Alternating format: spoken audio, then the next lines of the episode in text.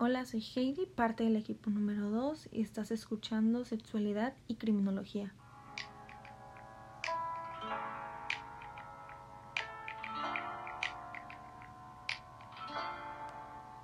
El tema del día de hoy es amor e intimidad.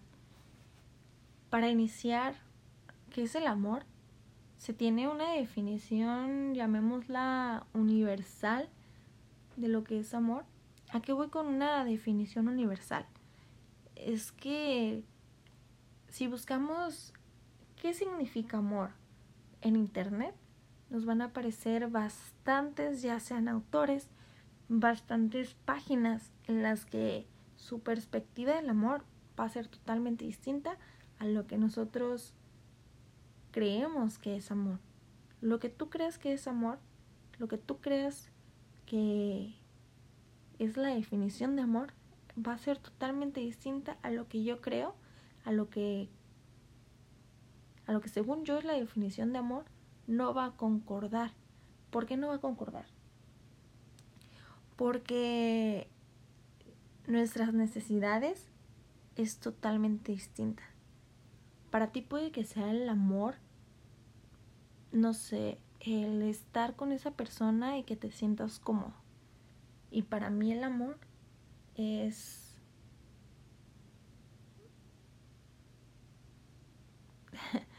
el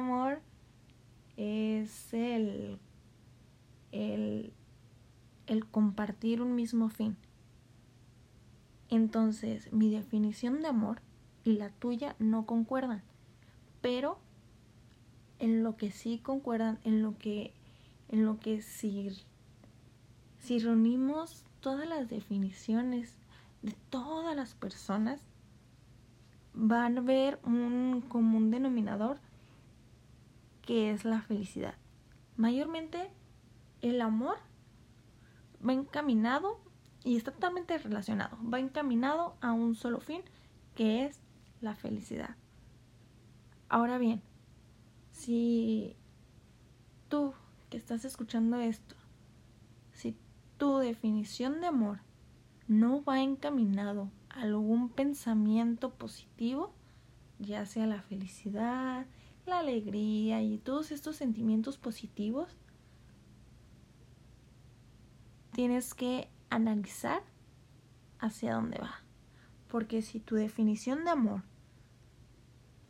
va para un sentimiento no tan grato como lo es la felicidad, tienes que evaluarte, tienes que checar por qué crees que tu definición de amor no va para un sentimiento positivo.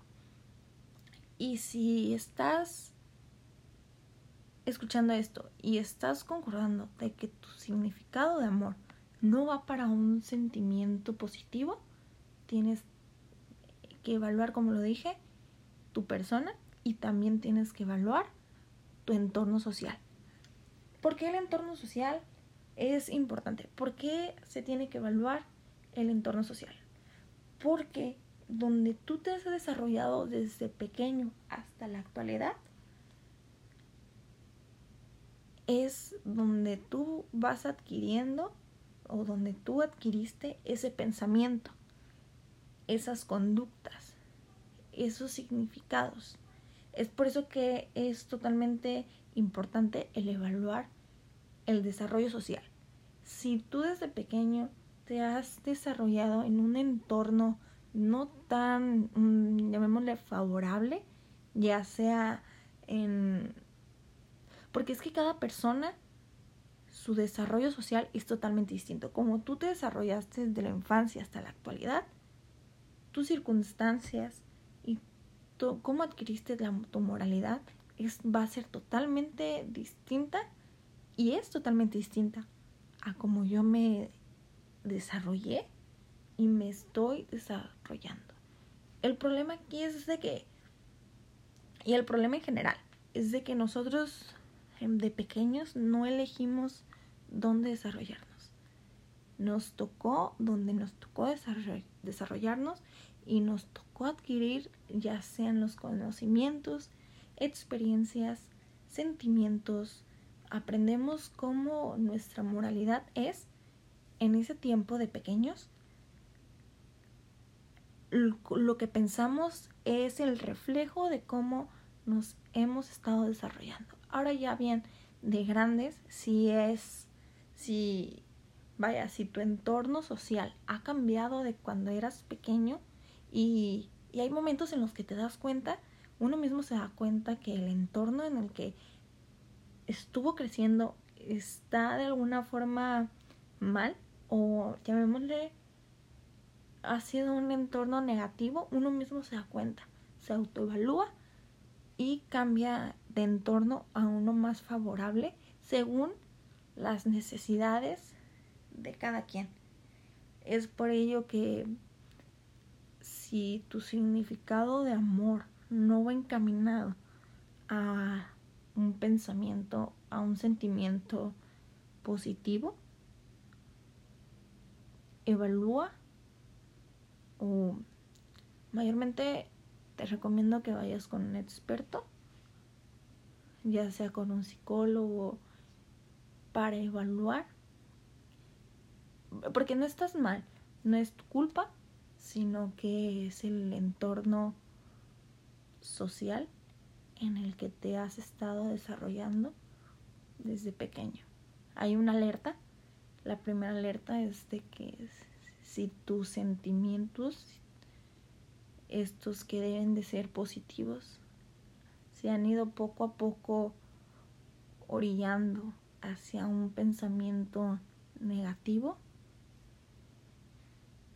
ahí tienes una pequeña alerta. Esto no quiere decir que si tu pensamiento es negativo, ya eres una persona, digamos, delincuente o una persona antisocial. No, para nada. Es un conjunto.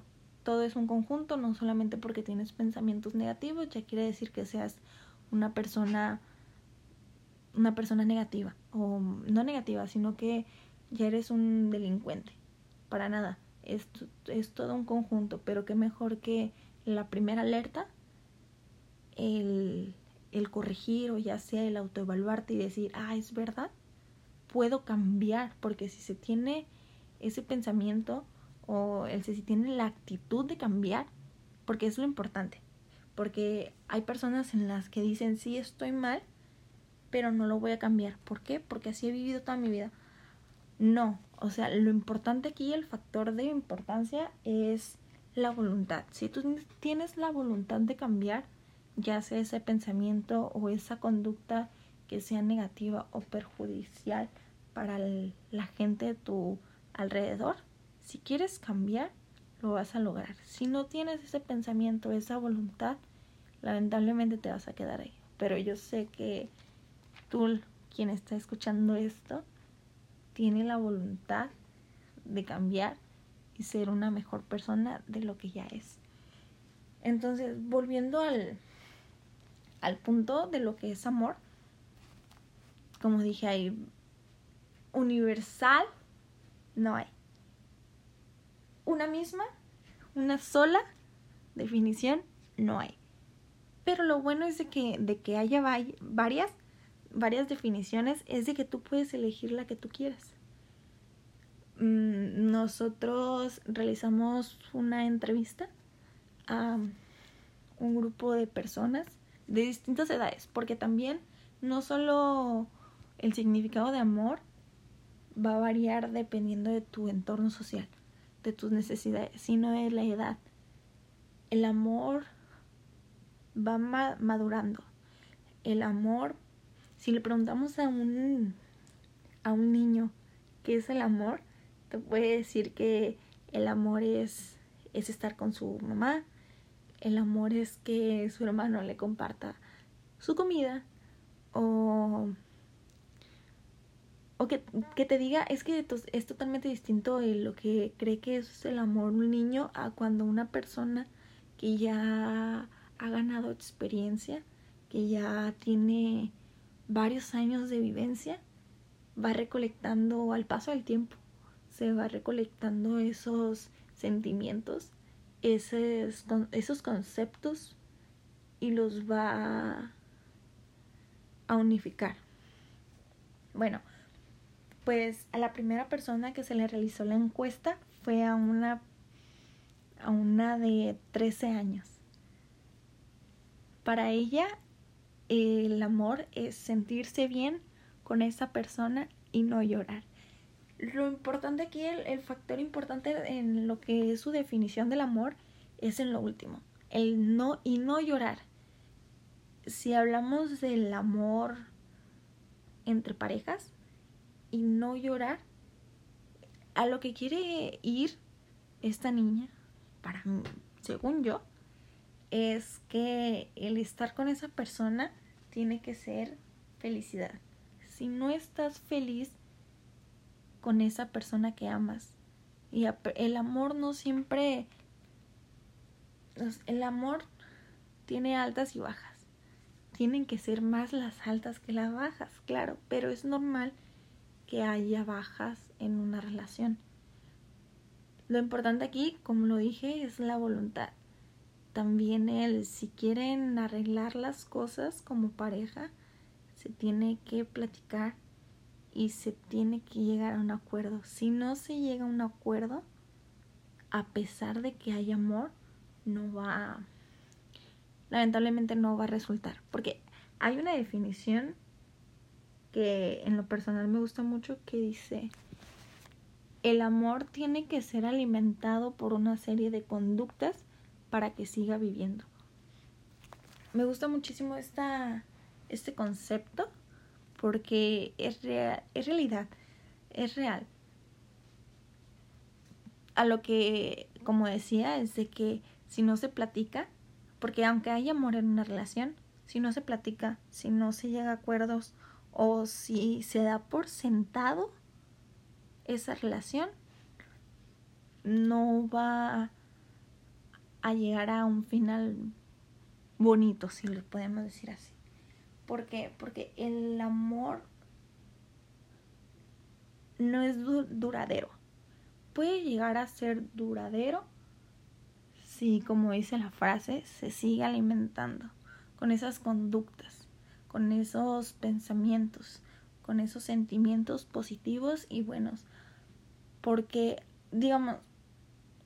aunque haya llama, eso con el tiempo se apaga.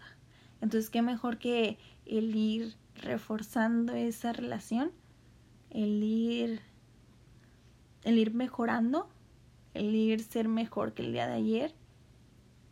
Entonces, por eso me gusta muchísimo esa frase, porque el amor es constante, el amor no se queda quieto, el amor no se queda en una línea recta, sino que qué mejor de que vaya escalando, y qué mejor que se formen vínculos profundos y no superficiales.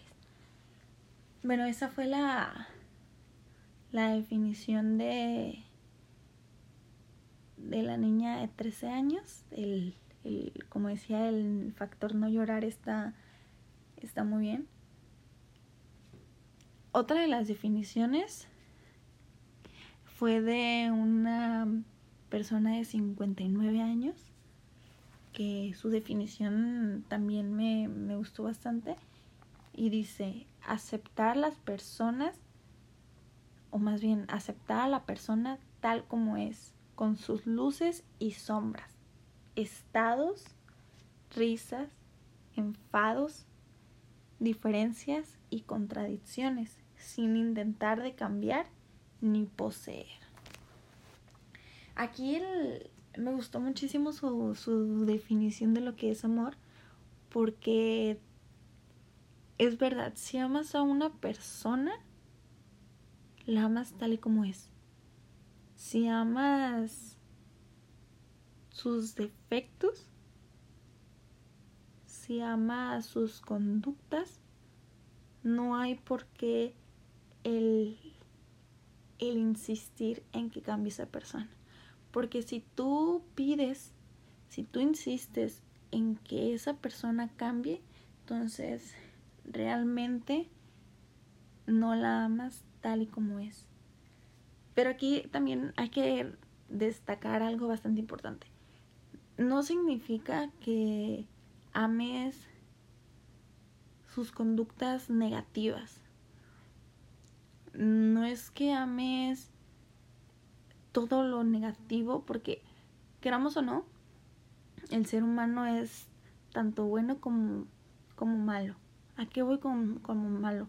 El ser humano no es perfecto. El ser humano también tiene sus defectos. El ser humano también tiene sus conductas negativas. Entonces, si hablamos de en una relación, si esa persona con sus conductas te está lastimando, si esa persona con sus palabras te está lastimando y le dices, porque se tiene que platicar, y conversas con esa persona y esa persona se da cuenta de que eso es un aspecto negativo en él y en ella, no es algo que solo el hombre o solo la mujer, no, para nada, es algo indistinto. Entonces, si esta persona con la que tu pareja tiene estas conductas que te hace sentir mal y esa persona acepta esos, llamémosle, defectos y cambia, eso no quiere decir que no hayas amado a esa persona tal y como es. No, al contrario, la amas tanto que quieres que mejore como persona para que no te siga dañando y no siga dañando a las personas cercanas a esa persona.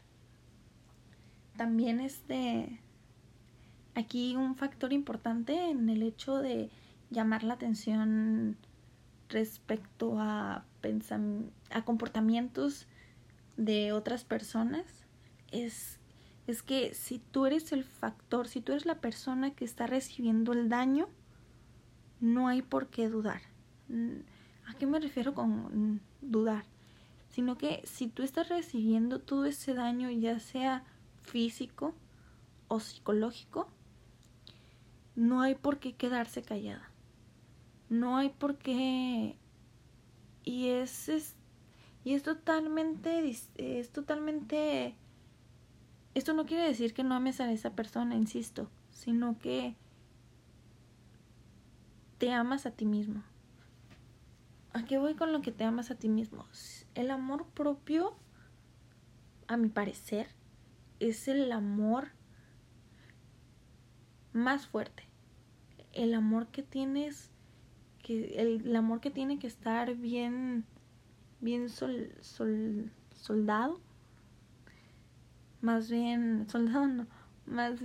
fuerte, inquebrantable. Es decir que si nosotros nos amamos, si nosotros nos aceptamos tal y como somos, pero también aceptamos que va a haber cosas negativas, ya sea en nuestra conducta como en nuestro pensamiento, si nos aceptamos y cambiamos modificamos esos comportamientos y también nos damos el valor, porque todos valemos, todos tenemos un valor bastante alto, y si tenemos ese valor y esa confianza, entonces no tenemos por qué estar, llamémosle, como aguantando, o el por qué quedarnos donde nos lastiman. No tenemos por qué estar en un lugar donde, a pesar que nos dicen que nos aman, nos hacen daño. A pesar de que nos digan todos los días te amo, no, el te amo o el amar no se limita en palabras, sino que también, como lo decía la frase, series de conductas, acciones. Entonces, si esta persona te está lastimando y tú sabes lo que vales, todos valemos muchísimo, cada quien sabe lo que vale y es un valor inigualable, Entonces, si tú tienes eso, si tú tienes el amor propio, entonces vas a decidir ya sea el alejarte de esa persona que te daña, alejarte de todas esas conductas. Es lo mejor que puedes hacer para ti mismo. Pero el que te alejes y todo eso no significa que no lo ames, insisto. Hay amor, sí, pero el amor siempre y positivamente va encaminado a la felicidad. Si tú en esa relación no te sientes feliz, si en esa relación no te sientes completa como persona, porque una relación no es para complementarse, tú ya estás completa, completo. Entonces, pero si en esa relación no te sientes a gusto como individuo, si no, lo mejor es alejarte y continuar alimentando ese amor propio. Entonces, esta definición me gustó bastante. También en esta definición, el poseer, como lo habíamos hablado, el poseer tiene el amor, tiene tanto su lado positivo como su lado negativo, y algo negativo es el poseer. Habíamos dicho que el poseer no se puede poseer una persona, no se puede retener una persona. Entonces me gustó muchísimo, y vas viendo la diferencia de la definición de una persona de 13 años a una definición de una persona de 59 años. También el amor no significa, no va dirigido a una pareja, ¿no? Porque la siguiente definición es de una persona de 50 años. ¿Qué es el amor? Para esta persona, el amor son mis hijos. Entonces, también aparte del amor más fuerte y todo eso, que es el amor propio, a mi parecer, le sigue el amor familiar. El amor que te va a proporcionar tu familia, el amor que te da tu madre, el amor incondicional. Ese es el más importante, creo yo, aparte del amor propio, es el amor familiar. Y puede que las circunstancias sean totalmente distintas, pero siempre va a haber una persona, ya sea tu familiar, consanguíneo o no, porque la familia no es solamente familia de sangre. Al contrario, puedes tener un amigo que consideres que sea tu familia, que le tengas esa confianza, que esa persona ha estado contigo siempre y tú has estado con ella para apoyarla, entonces, y se ha vuelto de tu familia. Ahí está el amor. El amor entre familia no siempre tiene que ser, como lo digo, familia de sangre, sino que la familia es el vínculo más cercano que tienes, el vínculo más profundo. Entonces, si esa persona la has llegado a amar como para llamarla tu familia, entonces ahí está. No hay por qué el excluir o nada de eso. Entonces, ya tenemos 3 tipos de amores: el amor propio, el amor familiar y el amor entre parejas, que está muy, pues para mí va en esa escala. El número 1 es el amor propio, el número 2 es amor entre familiares y el número 3 es el amor entre pareja. Y lo digo que para mí, porque como les digo, es totalmente... Esta escala es totalmente distinta. según nuestras necesidades. Para mí el amor propio es primero, después la familia y al último la pareja. Pero para ti puede que sea... Esta lista es totalmente modificable para las personas. No digo que siempre tiene que ser así, sino que es totalmente cada quien. Tú posiblemente sea primero la familia, después el propio y la pareja. O sea, es totalmente modificable y pues cada quien lo hace respecto a sus necesidades y lo que considere más importante. Pues también hay otras definiciones, pero va más allá, más del lado filosófico. Es según William Shakespeare, en uno de sus libros, describió o puso un concepto de lo que es amor. Para él el amor no mira con los ojos, sino con la mente. Esto para mí va encaminado al amor entre pareja. Cuando conoces a alguien y te enamoras, yo creo que no te enamoras de la persona en sí, sino te enamoras de las expectativas que has creado en tu mente. Y ya después vas conociendo a esa persona, y ya sea positivamente, vaya, tu lista mental de lo que te habías enamorado te enamora más.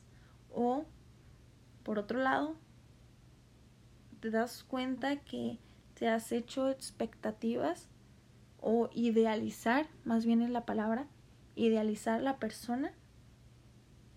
Te has dado cuenta que no va por donde tú pensabas. Entonces realmente no amaste a esa persona, sino amaste la idealización o las expectativas que tenías. Pero pues como había dicho, el amor es algo profundo, son vínculos profundos. Entonces no puedes llegar a amar a una persona solo porque lo viste un día o solo porque lo conoces por poco tiempo, según yo, claro. Yo creo que eso más bien es el gustar o el querer, porque gustar te puede gustar cualquier cosa, querer puedes querer a muchas personas, pero amar solo a un grupo de personas específicas. En mi caso es como amar a la familia y ya. Entonces es el llegar a amar a una persona. Para mí sí requiere de su tiempo, sí requiere de varias conductas para poder llegar y poder decir o poder expresar que sí es amor realmente. También otras de las definiciones desde el marco filosófico es esta. Dice, el amor es como una fiebre que va y viene independientemente de la voluntad. ¿Qué quiere decir esto? Es de que, como dije, el amor no dura para siempre. Claro, si se llena con más amor, como la otra frase es de que es una serie de conductas, que el amor tiene que ser alimentado con una serie de conductas para que siga viviendo. O sea, si ese amor, como mencioné, si el amor se da por sentado, no va a durar tanto como si se mostrara el amor o si se alimentara ese amor con más amor y con conductas que llenen ese amor. Es decir, si el amor no se va alimentando constantemente de conductas positivas, de más amor, entonces puede que ese amor no se prolongue tanto en comparación de otros. Se puede llegar a amar, O sea, no se llega a amar una vez en la vida. Bueno, depende mucho de la persona. Hay personas en las que pueden llegar a amar bastante e incondicionalmente a varias personas, pero esto no quiere decir que no sé, al mismo tiempo se amen. Hablamos de relaciones amorosas. Esto va, creo yo, enfocado en relaciones amorosas. Entonces, no creo que se amen como a dos personas al mismo tiempo. No se va a llegar, no se realiza ese mismo vínculo de personas ni nada. O sea, es totalmente... Puede que llegues a amar a distintas parejas en distintos tiempos o distintas etapas de la vida. Pero si hablamos de amor, ya sea familiar o de amor entre amigos, porque se puede llegar a amar entre amigos, por supuesto, ¿cómo que no? Entonces, sí se puede llegar. El amor es infinito, creo yo. Entonces, ya cortamos esto terminamos con lo que es amor. Podemos pasar a la siguiente parte del tema del día de hoy, que es intimidad. ¿Qué es intimidad? Regularmente las personas, cuando se les pregunta qué es intimidad, responden que es esta relación carnal, o sea, sexo. Pero realmente no y sí. Es decir, la intimidad sí puede que esté ligada, que es la intimidad sexual, pero en sí no es solamente sexo, sino que la intimidad conlleva a muchos otros factores. Pues bueno, la intimidad la podemos definir como sentimientos que promueven el acercamiento, la conexión y el constructo o construcción más bien del vínculo. En resumen, la intimidad es ese acercamiento, esa confianza que se tiene. Un ejemplo sería tu amigo más íntimo. ¿Por qué se le llama más íntimo? Porque tienen esa conexión, saben, se tienen esa confianza, ya se llegó a un grado de confianza bastante alto. Saben que tanto tú como esa persona pueden contar siempre. Entonces, eso es lo que se le llama intimidad. También... No solo intimidad también se le puede decir como darle conocimiento de tus actividades. Ves que hay una diferencia bastante de lo que es privacidad e intimidad. Privacidad lo podemos decir como algo que se observa fácilmente. Ya es que hay veces en las que, por ejemplo, un ejemplo bastante, cuarto privado. Ese cuarto privado solo pueden pasar ciertas personas. Ese cuarto privado pueden pasar personas, ya sean seleccionadas un mayor número de personas, pero en la intimidad son solamente esas personas que se han ganado esa confianza. Creo que estoy revolviendo algo, pero espero que tú lo puedas comprender un poco. Entonces, a lo que voy, lo que es la intimidad es el compartir, más que nada. Como dijo, la confianza, el compartir un soporte ya sea emocional, al igual que el estar disponible para entender las necesidades de la otra persona y que esa persona esté para ti. O sea, que esa persona esté para ti como tú lo estás para esa persona. Entonces, no es solamente intimidad, no es solamente esta relación sexual. No. Entonces, intimidad va más allá de solo este acto. Entonces, la intimidad es esa confianza, es ese resultado después de haber interactuado muchísimo con esa persona. Porque no se puede llegar a ser un amigo íntimo de la noche a la mañana, para nada, sino que se tiene que haber de años o de muchas circunstancias en la que digas o esa persona diga, esta persona sí es mi amiga, esta persona está para mí y yo puedo estar para ella. Espero que me puedas entender en lo que es este significado de la intimidad. Pero ahora, si hablamos en el contexto sexual, es esta relación sexual que se tiene con la pareja. Y para llegar a una relación sexual, o más bien, para llegar a este acto sexual, si lo hablamos de una pareja, es todo, creo yo, soy fiel creyente de que todo va a su tiempo. Entonces, si vas iniciando con esta pareja, se aman, ok, pero tú quieres ir lento y la otra pareja te está incitando a ya querer llegar a la intimidad. Con intimidad en este caso me refiero sí al contexto sexual, ¿ok? Y ya querer ir más allá de los besos y de las caricias.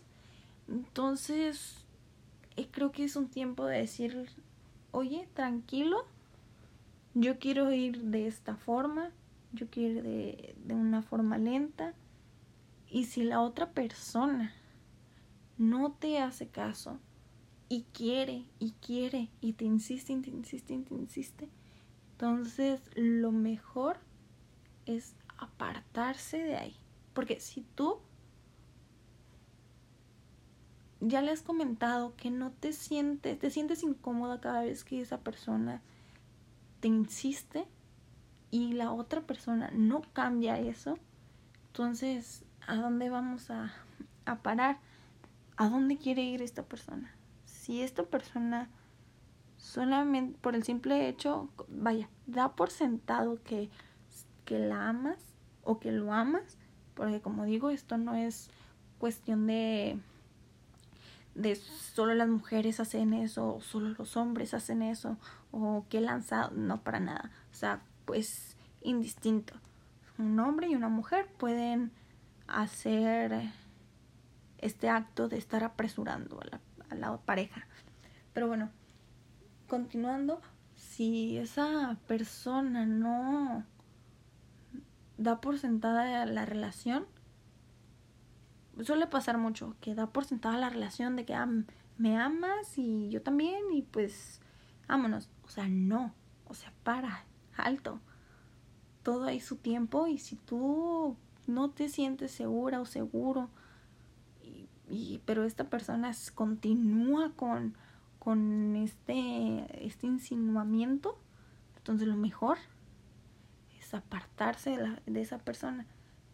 Y como dije, el apartarse no significa que no lo ames, al contrario, lo amas, pero te amas más a ti mismo, que es mejor tu seguridad como individuo, tu seguridad, tu intimidad es mayor que el estar con una persona que simplemente no asimila, no reflexiona de todos estos actos negativos. Entonces, qué mejor que si no se pudo dar una plática, si no se pudo llegar a un acuerdo y esta persona sigue, entonces la mejor elección que puedes hacer para tu persona, para tu seguridad y para conservar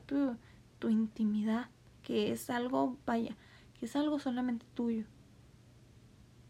Refiriéndonos a en el contexto sexual, entonces, si no quieres tú, lo mejor es alejarte y continuar. Pero recalco y señalo una y dos y mil veces de que esto no tiene nada que ver con el amor, que no lo hayas amado. Porque se toca mucho lo del amor incondicional, pero el amor incondicional no quiere decir de que estés aguantando,